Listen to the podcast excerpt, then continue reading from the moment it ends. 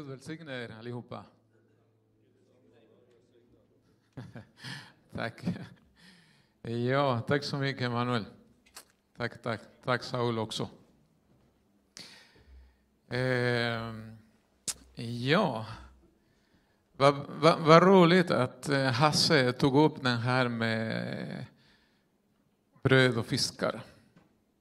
Därför att eh, det står i berättelsen där, eh, det står i Bibeln att eh, det var en, eh, en liten pojke som kom fram med det. Intressant faktiskt. Jag kan tänka mig att den här liten pojken var lite nyfiken. Du vet hur eh, barnen är. Eh, även när vi tycker och tror att de lyssnar inte, de har sina paraboler öppna och tar emot all information. Och säkert han var där och, och lyssnade och hörde att eh, ja, snart är det mat. Men lärjungarna började klaga. Ja, men, men, vi har inga pengar, vi har ingen mat, vi har ingenting för att kunna ge och mata så, så, så många människor. Ja, jag har lite, lite här. Ja, men vad är det här för så många? Ja, men prova då. Eh, det är så roligt när, när barnen säger, ja, men prova. De har sin tro, eller hur? Eh, och då, eh, det är så speciellt hur vi lär oss faktiskt. Eh, vi som föräldrar eh, brukar prata mycket till våra barn, eller hur? Vi upprepar och upprepar samma, samma sak om och om igen. Är det någon som har inte gjort den där någon gång? Nej, vi säger och säger och säger. Men egentligen hur mycket fastnar av det vi säger Eh, är väldigt lite. Min mamma tjatade och tjatade och tjatade jättemycket. Goda saker. Någonting bra, bra som jag skulle göra. Men jag faktiskt minns inte så mycket. Men jag minns det, det hon gjorde. Och jag ska upprepa en lite, berätta en liten grej. Jag pratade med Anita Risberg eh, förra, förra veckan om någonting. Jag sa till, till, till, till henne, ja, en hel del av predikan har redan Thomas predikat. Ja, men det som är bra ska upprepas. Och det var det som hon sa. Och eh, jag, jag, vet att jag har berättat den här berättelsen, men jag ska upprepa den där, därför att det är så bra, tycker jag. Det, det var i slutet av eh, något år för många, många år sedan. Jag var liten. 12 år kanske.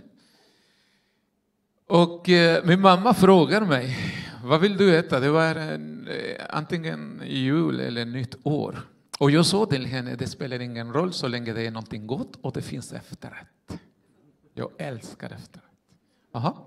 Kanske det är inte det bästa för hälsan efter maten, men jag älskar efterrätt. Och eh, ja, någonting gott, men med efterrätt. Okej okay då. Eh, så jag gick ut och började spela fotboll utanför huset där med alla mina kompisar. Men jag såg inte jag tittade inte på skafferiet. Det, fann, det fanns, eh, ärligt talat, nästan ingenting. Nästan ingenting. Och när jag menar ingenting, jag menar ingenting. Ja? Det var så, så, så tragiskt att, att höra en gång en person här i Sverige som sa jag är så fattig. Jaha, sa jag. Du har hus, du har två bilar, du har släpp, du har jobb och sen säger du att du har nästan ingenting. Men där, på den tiden, då var både min mamma, både min mamma och jag. Min pappa hade lämnat oss. Min mamma jobbade inte, hon jobbade som sömmerska där hemma. Jag var 12 år. Vi hade nästan ingenting. Och jag tittade inte på skafferiet. Men efter ett tag, jag hade spelat fotboll. Jag sprang in, jag var törstig, jag ville dricka lite vatten, öppnade kranen. Tu, tu, tu, och när jag vill gå ut, då ser jag att min mamma ber att hon hade böjt sina knä och bad vid en soffa där. Så jag gick ut tyst. Eh, sen efter någon timme jag kom tillbaka eh, och eh, satt mig vid bordet och plötsligt det är någon som knackar på dörren. Och innan jag hinner gå ut och öppna, då är min mamma som som går, öppnar dörren och då börjar hon gråta. Och jag tänkte, ja men vad, vad, vad är det som händer? Och plötsligt då sträcker hon sina armar och hon tar emot en stor låda. Jaha, vad är det som, som, som hände, tänkte jag. Hon stängde dörren och sen berättade hon att eh, svensk missionär, jag blev frälst i en svensk pingstförsamling i Chile. Och det var en av eh, eh, missionärerna som hade kommit med en stor låda med mat. Och det var därför min, min mamma bad. Det var ingen mat där hemma. Men plötsligt, då kommer en, en, en, en stor låda full med mat. Så vi hade, jag minns inte vad jag åt, men säkert det var någonting gott. Jag älskade pasta på den tiden, inte nu längre. Eh, och säkert att det var stora eh, aprikoser som, som jag älskade på den tiden, alltså i, i konserv. Min mamma bad och hon fick bönesvar. Och det kommer jag ihåg tydligt.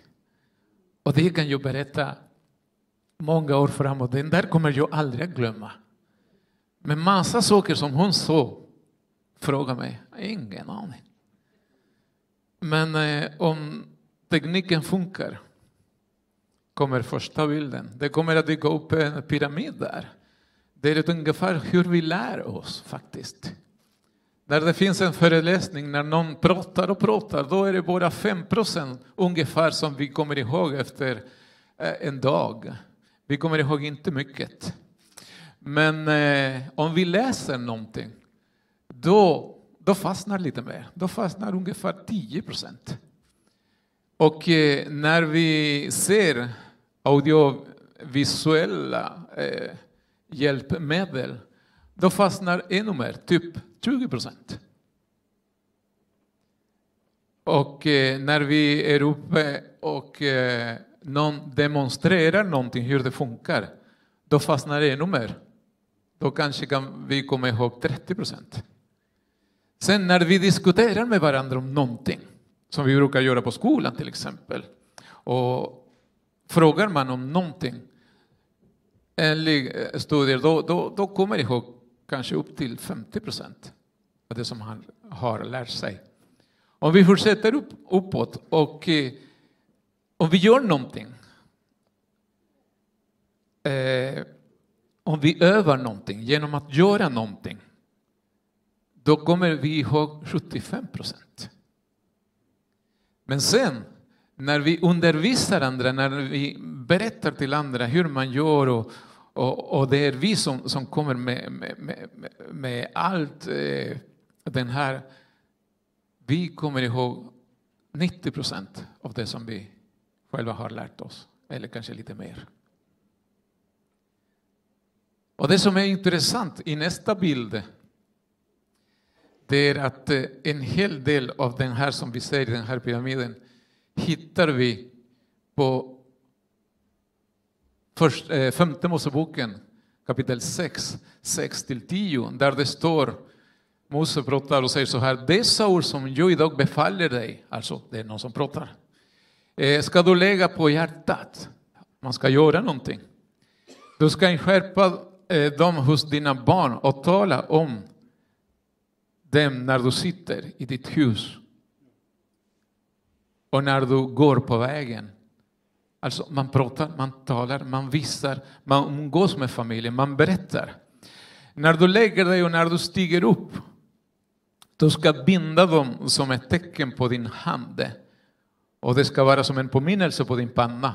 Och du ska skriva dem på dörrposterna i ditt hus och på dina portar. Alltså, många saker som man upptäcker idag, det står redan i Bibeln faktiskt. Mm. Och Herren säger så här, så ska du lära också dina barn. Så ska du lära dem. Så ska du göra. Du ska inte vara ba, ba, ba, ba. Du ska göra saker. När du går med dem, när du lägger dig, när du ska sova, då ska du berätta. Jo, nästa bild. Jag vill citera en kvinna. Är det någon som känner igen henne? Det är ingen eh, församlingsmedlem. Men hon heter Maria. Det är inte Thomas Maria, nej. Hennes efternamn är Montessori. Maria Montessori är En av de första kvinnliga läkare i eh, Italien. Jag ska inte prata så mycket om henne. Nästa bild eh, visar att hon öppnade ett eh, center, ett barncenter. Och hon började undervisa. Hon började upptäcka lite grejer hos barn. Hon älskade barn faktiskt jättemycket. Och det finns många skolor runt om i världen idag som bär hennes namn, Maria Montessori. Är det någon som har hört om henne någon gång? Anita, självklart. Sandra här. Några lärare som sitter här. Mm. Maria Montessori. Eh. Hon sa så här. Jag får inte bara babbla.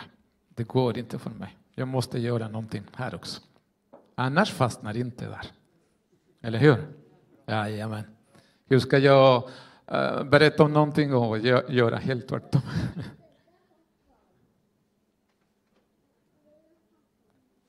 Ni undrar varför har jag papper? För att torka händerna. Så.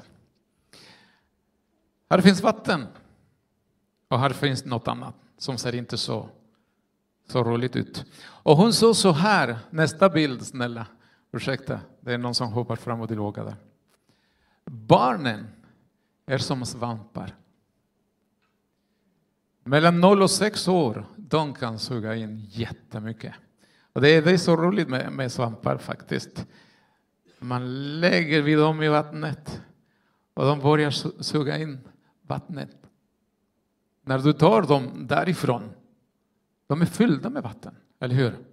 Du kan slänga dem mot väggen, du kan sparka dem, du kan... Och vad kommer fram? Vatten. Mm. Men de kan ta också, kolla vad fint. Eh, de kan ta också upp det som är dåligt. Eller hur? De kan suga in det som är dåligt. Och det är det som är speciellt också med barnen. De kan suga in upp, upp, upp, upp. jättemycket av den goda. Eller hur? Eller jättemycket av den dåliga. Allt beror på hur vi guidar dem. Ditt och mitt ansvar. Så det, det, det, är upp till oss om vi kan forma nästa bild. Eller det finns en liten text bara. Små och stora hjältar. Hebreerbrevet kapitel 11, om jag minns inte fel, pratar om eh, trons hjältar. Eller hur? Mm, är vi överens? Alla vet om det? Mm -hmm. eh, men nu för tiden, när vi pratar om hjältar, vi pratar om superhjältar, och eh, eh, vad är det som kommer till först? Stålmannen? Batman? Vem? Spindelmannen. Spindelmannen, viktigt. Man får inte glömma den. Eh, om det kommer nästa bild, då kan ni läsa om ni hinner.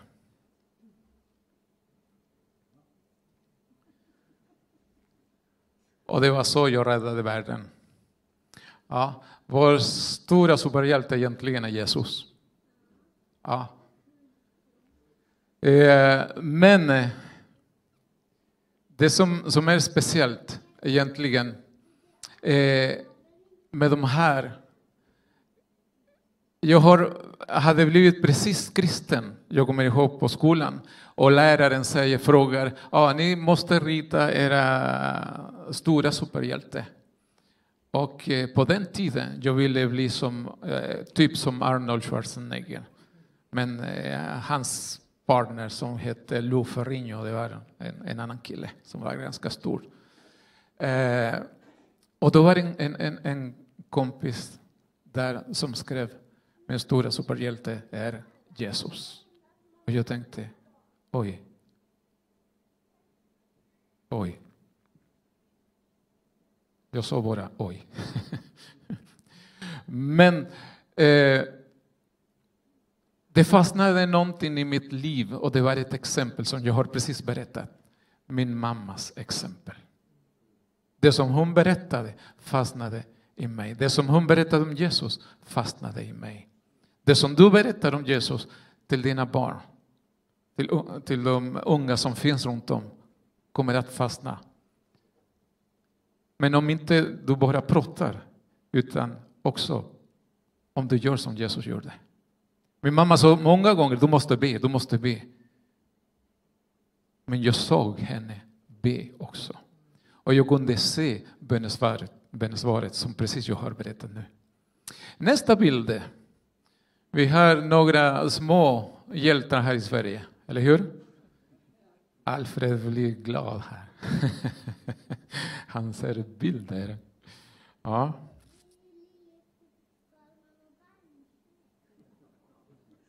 Ja. Juppe, jag har fått hans uppmärksamhet. Här. ja, men det, det som är intressant faktiskt, det är när du säger och gör någonting när det gäller dina barn, då fastnar. Förr eller senare, det som du har berättat och gjort kommer att komma fram någon gång. Vi ska läsa lite grann någonting på nästa bild där det står så här. I berättelsen Det är fullt att fuska från 1992 blir Valdemar Varg påkommen kommen eh, med att ha fuskat i ett kulspel. Spelet gick ut på att kasta sina kulor så nära en pinne som möjligt. Och det visade sig att Valdemars kulor var magnetiska. De andra djuren är eniga om att Valdemar behöver straffas och vänder sig till kloke Skalman, heter det, för råd. Nästa bild säger så här. Straffet han föreslår är hårt. Var och en får ta fem av Valdemars kulor så att han knappt har några kvar sedan. Men förslaget har en twist. Den som aldrig har fuskat eller velat fuska är den som först ska ta fem kulor. Det visar sig att ingen är syndfri, inte ens Bamse, världens snällaste björn. Eller Skallman själv, för den delen. Valdemar lär sig en läxa, men inte genom straff, utan genom förlåtelse. Nästa bild säger så här. I seriens sista ruta avslöjar Kalman att idén inte var hans egen, utan att han hade läst något mycket liknande i en bra bok. Kompletterad med tipset att böcker innehåller fler kloka saker än serietidningar. Titta på nästa bild. Hinner ni läsa där? Där är berättelsen som jag har berättat. Ja, någon har fuskat och måste straffas. På nästa bild då utmanar man att eh, den som, är, eh, eh, som har aldrig fuskat måste ta kulor från Valdemar. Men tyvärr, alla hade fuskat någon gång. Och på sista bilden, då står där att de hade hört, Skalman hade hört den här berättelsen i en bra bok. Vad heter boken? Bibeln. Jag vet inte hur den här kom fram, men det finns i en svensk serietidning. Kanske han som kom med, med den här eh, serien när han var liten, han var på söndagsskolan. Eller kanske pappa eller mamma hade berättat om Jesus och just den här berättelsen. Nästa bild. Det handlar om den här kvinnan som eh, killarna där runt om henne ville stenas. Och då Jesus säger, ah, är det någon som har aldrig syndat? Kasta första stenet. Hur många sten fick hon? Ingen. Och den här berättelsen hamnar i Bamse tidning. Ja, det var bra, eller hur? Det var bra. Det är därför så viktigt, så viktigt att berätta för våra barn om Jesus, om de kristna värderingar, men samtidigt att kunna göra någonting. Just med det, när vi pratar om det. Okej, okay. då ska jag ta åt sidan den här. Kommer ni ihåg den här med svampen? Ja, ska ni glömma den? Okej, nästa bild. Vad ser ni där?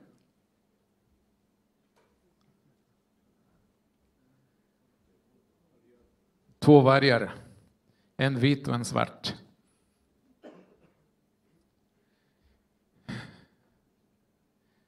Eh, vi kan läsa tillsammans nästa bild. Det är en eh, visdom som en gammal man berättar för sitt barnbarn som, som eh, lyder så här. Han berättar om den fruktansvärda striden mellan två vargar och att detta samtidigt även är strid som står varje dag inom alla människors hjärtan. Dessa två djur är en symbol, symbolik för två motsatta krafter. Den ena är ond och utgörs av avundsjuka, girighet, arrogans och även ledsamhet. Det är en symbol för egoism och en känsla av eh, underlägsenhet. Den andra kraften är god och representerar vänlighet, lycka, kärlek, hopp, ödmjukhet, medkänsla och såklart frid. När pojken frågade vilken varg som kommer vinna fick han svaret att det beror på vilken man matar. Mm. Innan vi, vi, vi gör någonting här. Jag kommer att behöva lite hjälp. Men eh, Matteus evangeliet 26.41, nästa bild. Det står så här, baka och be att ni inte kommer i frestelse. Anden är villig, men köttet är... Det finns strid som vi har här inne, eller hur? Eller är det någon som inte har den här striden? Räck upp en hand. Jag vill kolla hur du lyckades. Nej, ingen har lyckats. Nej, men det finns en strid här inne. Du ska stiga upp nu hela veckan klockan sex på morgonen för att gå till bönemöte som finns här bredvid. Nej, det räcker med en, två dagar. Ah, nej, jag vet inte. Sängen är så skönt, så varmt. Oh, och det regnar där ute. Den kampen har jag många gånger.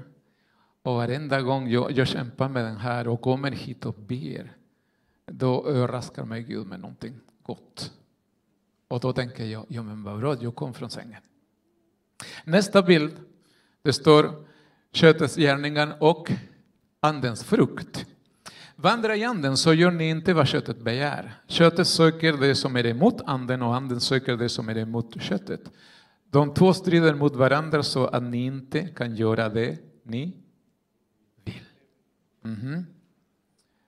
Var det inte Paulus som sa det som jag vill inte göra, det gör jag. Alltså den här striden finns inom oss varje, varje dag.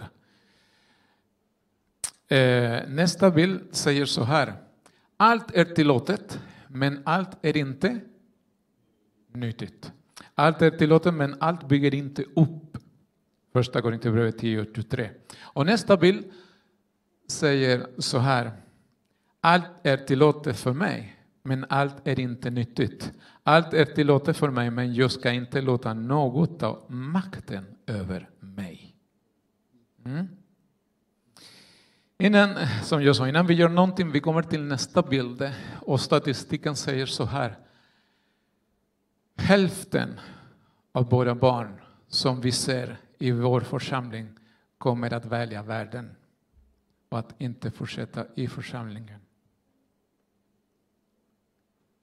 Hälften kommer att försvinna. Vad ska vi göra? Vad gör vi nu? Vad gör vi idag?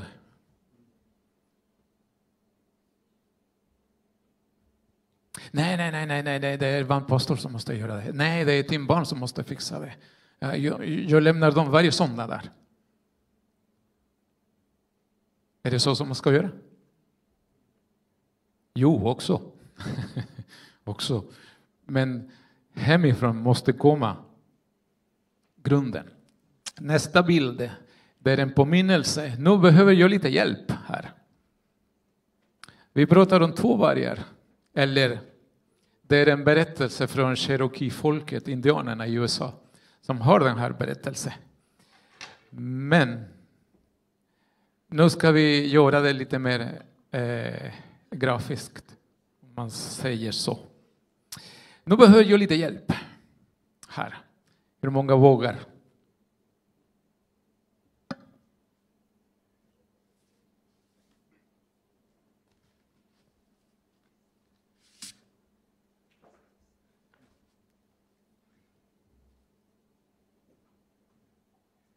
Okej, de som, som ska komma fram, hoppas jag, betyder inte att jag pekar på någon speciell person. Ah, det, jag vet att du gör så här, det är därför jag har gett dig den här skylten. Nej, det är inte så.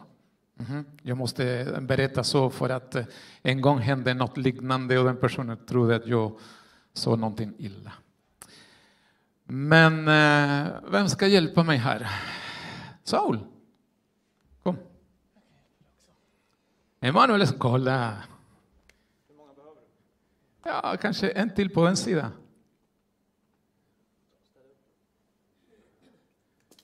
Ja.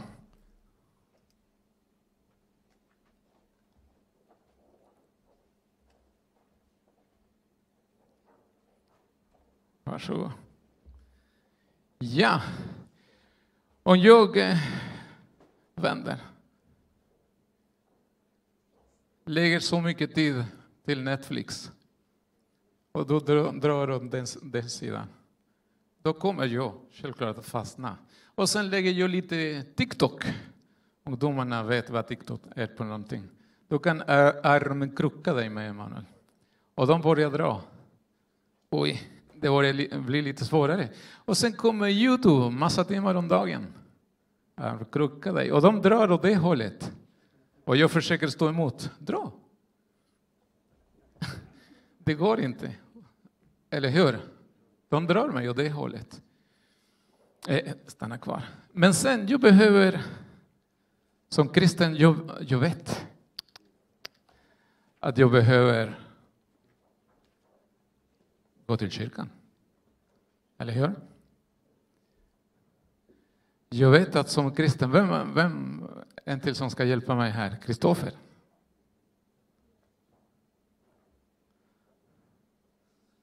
att jag behöver läsa Bibeln. Eh, vem annars? Vilk, vilken annan ska hjälpa mig här? Ah? Hasse? Som kristen, jag ska prisa Gud. Ja, Jenny, du får inte vara där. Ja. Som kristen också jag ska evangelisera, eller hur? Mm. Eh, som kristen, vad mer ska jag göra?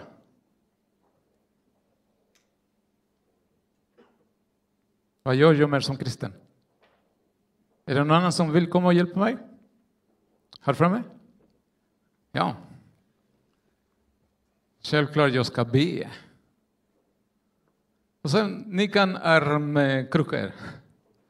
Och jag håller här. Och ni håller mig, Kristoffer. Det blir svårt, men han kan hålla den åt andra hållet. Han kan visa den. Visa den där, ja precis. Okej. Okay. Ja, och nu borde ni dra åt sitt håll.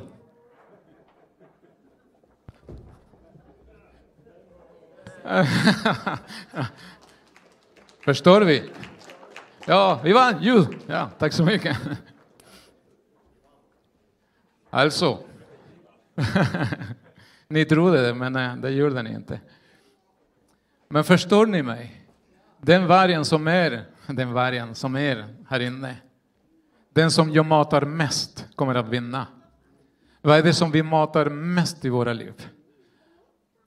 Vad är det, det som vi matar med? Eh, våra barn förutom vanlig mat? Hur många timmar låter vi dem sitta framför datorn, framför tvn? Eh, Okej, okay. två bilder fram. Jag frågade barnen på skolan, vad skulle hända om jag står där i mitten? Om jag ställer mig i mitten av de två, vad skulle hända? Säg det, barnen var snabbare. Jag dör. Okej, okay, jag hjälper er. Jag dör.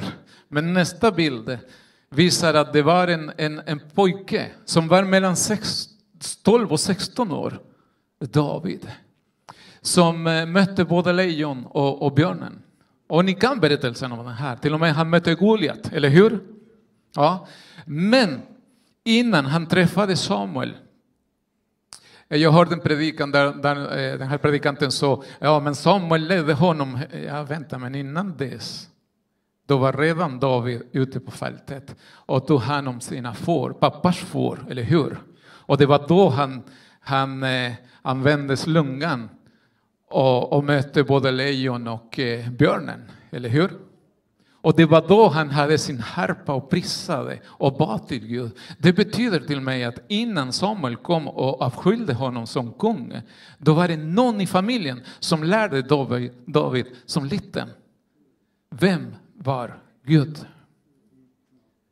Vem är Gud? Och vem, eh, vad, vad kommer Gud att göra med ditt liv? När han var liten. Som jag sa, man brukar tänka att eh, David var mellan 12 och 16 år.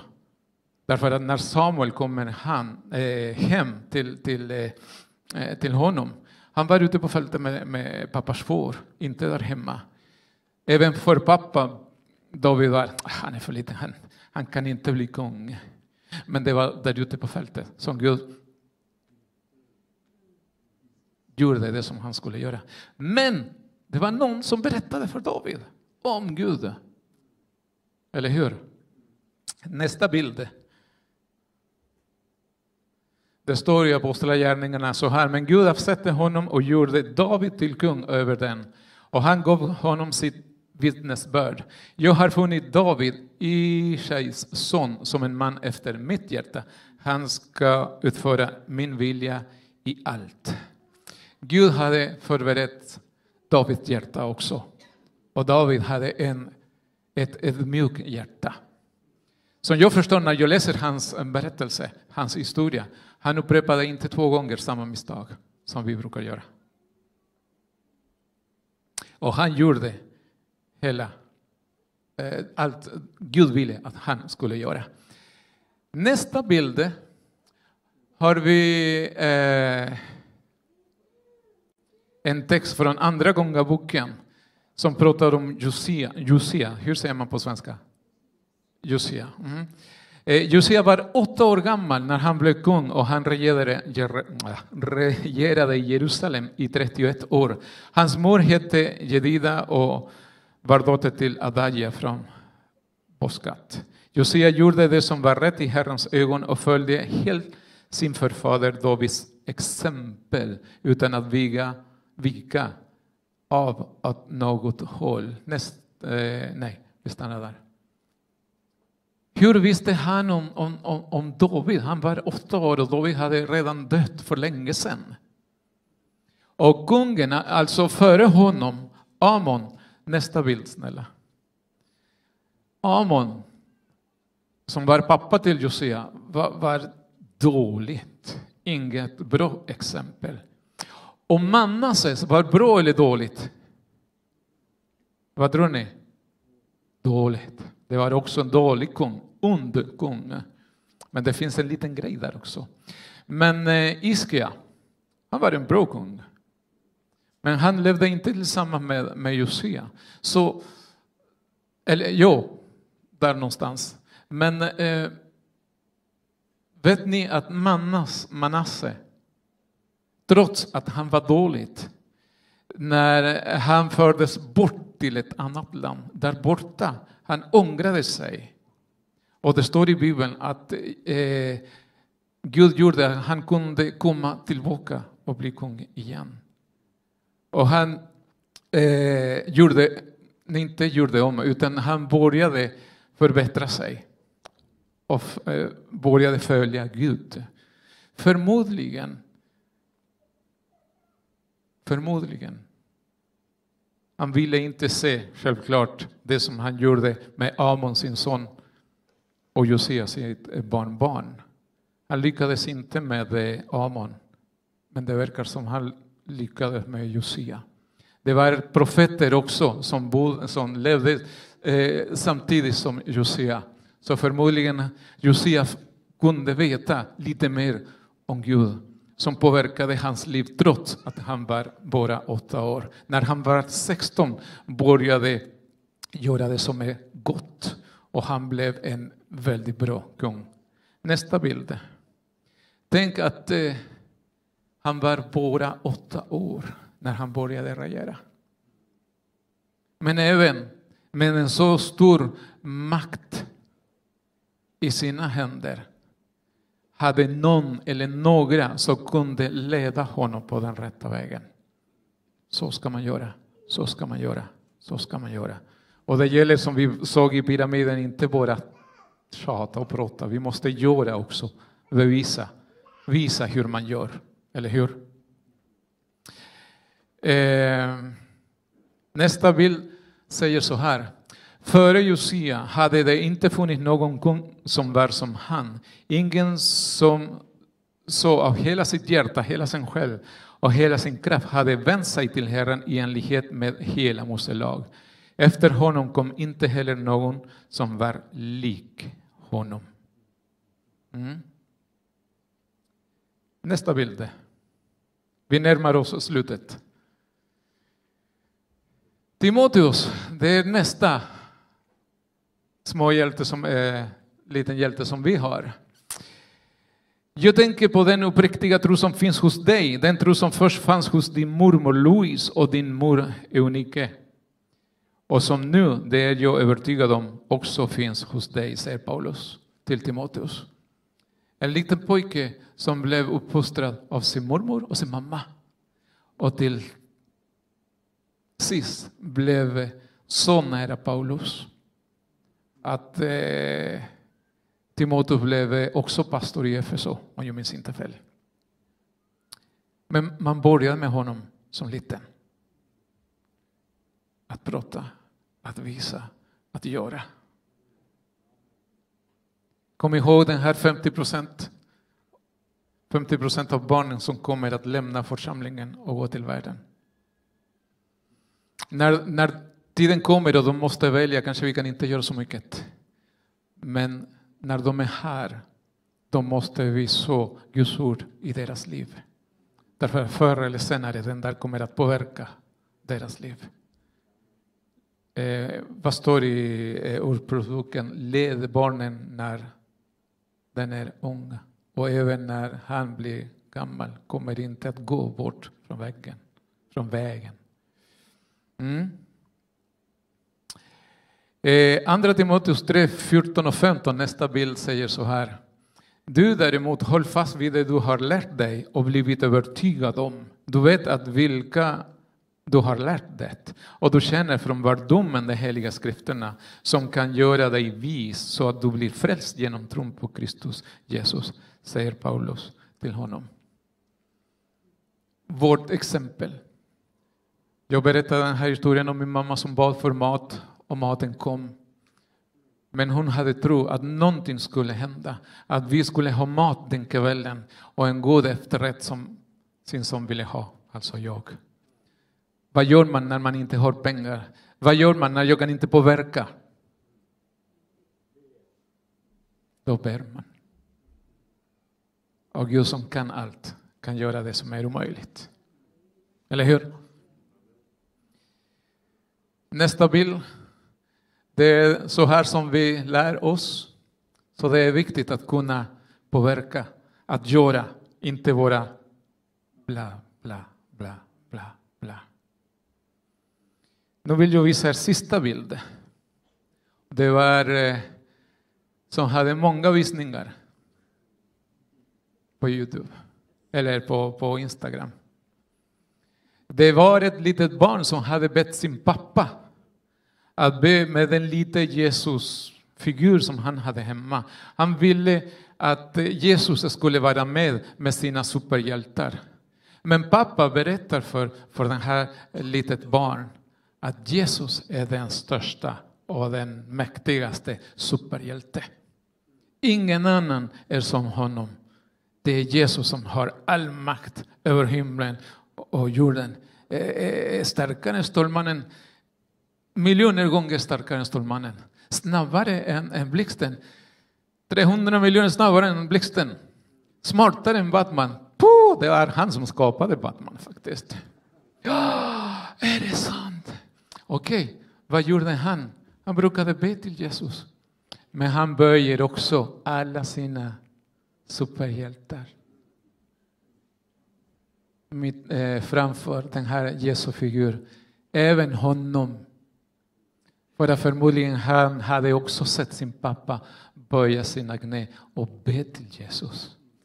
Det som pappa gjorde, gjorde sonen också. Det jag säger till barnen, det jag säger till ungdomarna måste de också se att jag gör det. Jag säger. Om vi inte vill tappa den 50 procent av våra barn som, som kommer att välja världen. Vi måste göra någonting som församling. Det var därför viktigt och det var så roligt faktiskt eh, när föräldrarna lär sina barn jag kommer ihåg eh, Josua som, som, som, som, såg ingen där på dörren.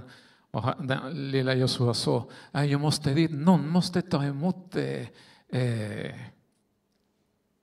syskonen som, som kommer. Någon måste hälsa på dem.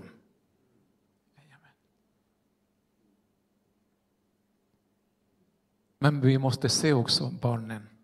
Det var så tragiskt att höra när på en församling eh, frågade ett barn hur många har hälsat dig idag? Och han sa mindre än två. Mindre än två församlingsmedlemmar hade hälsat på honom. Och Elias som är inte längre hos oss, vad kommer han ihåg? Kommer ni ihåg vad han sa? Jag gick till den församling, jag ville gå till den församling där pastor rörde mina, mitt hår, hans färgade hår tror jag, och började prata med, med lilla Elias. Böjde sig, kom i höjden med honom istället för att titta neråt. Och började prata med en här liten pojke. Alltså vi kan göra så mycket för våra barn med så litet. Har vi tid för det? Vi är vuxna. Vi måste göra någonting. Vi måste göra någonting. Eh, kanske du har inga barn, men kanske du har barnbarn. Eller kanske du har vänner som, vänner som har barn. Och du kan vara ett exempel för dem. Som min mamma var också ett exempel för mig. Att Gud hör bön när vi ber. Kan vi stå upp en, en liten stund? Så glöm inte svampen. Barnen suger in jättemycket. Glöm inte den här. Vad matar vi, vi oss själva med? Mm -hmm.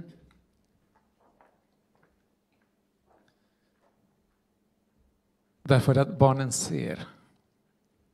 Barnen ser. Det var någon som sa så här. Barnen kommer inte att göra som du säger. Barnen kommer att göra som du gör. Eller hur? Mm. Kan vi idag rikta vår bön till våra barn? Tänk kanske på dina egna, kanske dina egna barn är vuxna. Men det är alltid för sent att be för dem. Aldrig. Kanske du känner några små barn i familjen eller grannen som, som eh, har också barn. Vi kan be för dem. Mm? Kan vi ta en stund och be för våra barn? Amen. Herren, jag vill tacka dig för idag för att du påminner oss om att eh, hur viktigt det är, Jesus, att ta hand om våra barn. Att inte bara prata och prata massa grejer som förmodligen är bra, som de måste göra. Men Herren, låt oss nå deras hjärta med det vi gör. Att de kan följa våra exempel. Att de ska inte följa superhjältarnas exempel och eh, kanske vännerna som är inte frälsta utan för, först och främst och de ska följa dina barns exempel, alltså vi själva. Herren, förlåt oss om vi har inte gjort det. Om vi har pratat mycket och mycket och, och, och tänker och tycker att det räcker med det. Herren välsigna våra barn. Herren, låt oss tänka att eh, 50 procent kommer att lämna församlingen. Vi vill inte att det ska hända, Herren. Låt inte att det ska hända i vår församling och i, i, att det inte händer någonstans här, i, här på jorden, Herren, utan att vi kan öppna våra ögon och, och vara ett exempel för våra barn, Herren. Vi ber att du hjälper oss att komma ihåg dem, att vi kan se dem när vi möter dem någonstans. Herren, att vi kan ge dem kärlek, att, att vi kan böja oss lite grann och komma i deras nivå. Ibland bara att, vi rör, att göra någonting så lite som att vi rör deras huvud kan betyda så mycket. Då kan känna din kärlek genom våra händer, genom det vi säger, hur vi tittar, hur vi möter dem. Fader, hjälp oss i Jesu namn. Amen. Jag vill berätta en liten, liten grej som kom upp just nu. Eh, ni vet att Sandra och jag jobbar på, på skolan.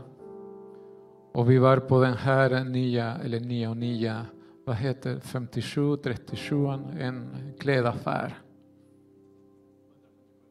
147 till och med. 57, okej. Okay. Vi var där inne och tittade på, på lite kläder. Och vi var på väg ut. När ett barn skriker David! Sandra! Och han var med, med, med, med sin eh, syster tror jag. David! Sandra! Man hörde hela, hela affären.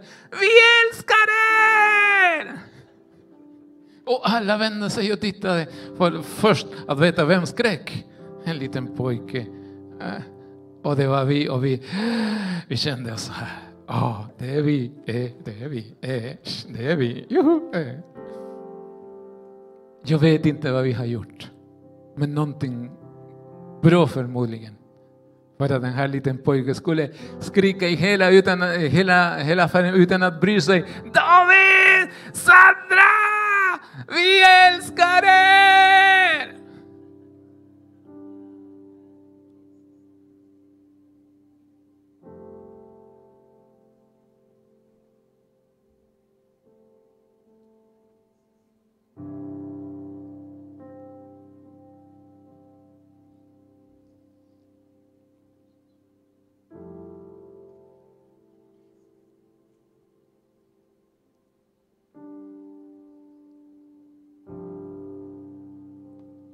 Kanske vi ser inte barnen, men de ser oss. Det är därför jag säger, jag vet inte exakt vad jag har gjort, vad Sandra har gjort. Säkert att eh, vi hälsade, vi gav någon gummifaj som räckte kanske för den här liten pojken skulle börja skrika. Ditt exempel, mitt exempel kan förändra ett liv faktiskt.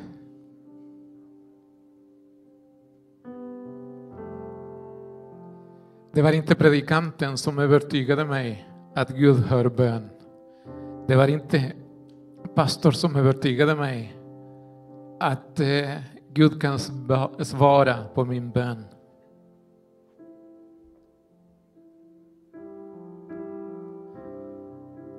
Det var min mammas exempel när hon bad för mat den dagen och maten kom. Mm. Tack så mycket.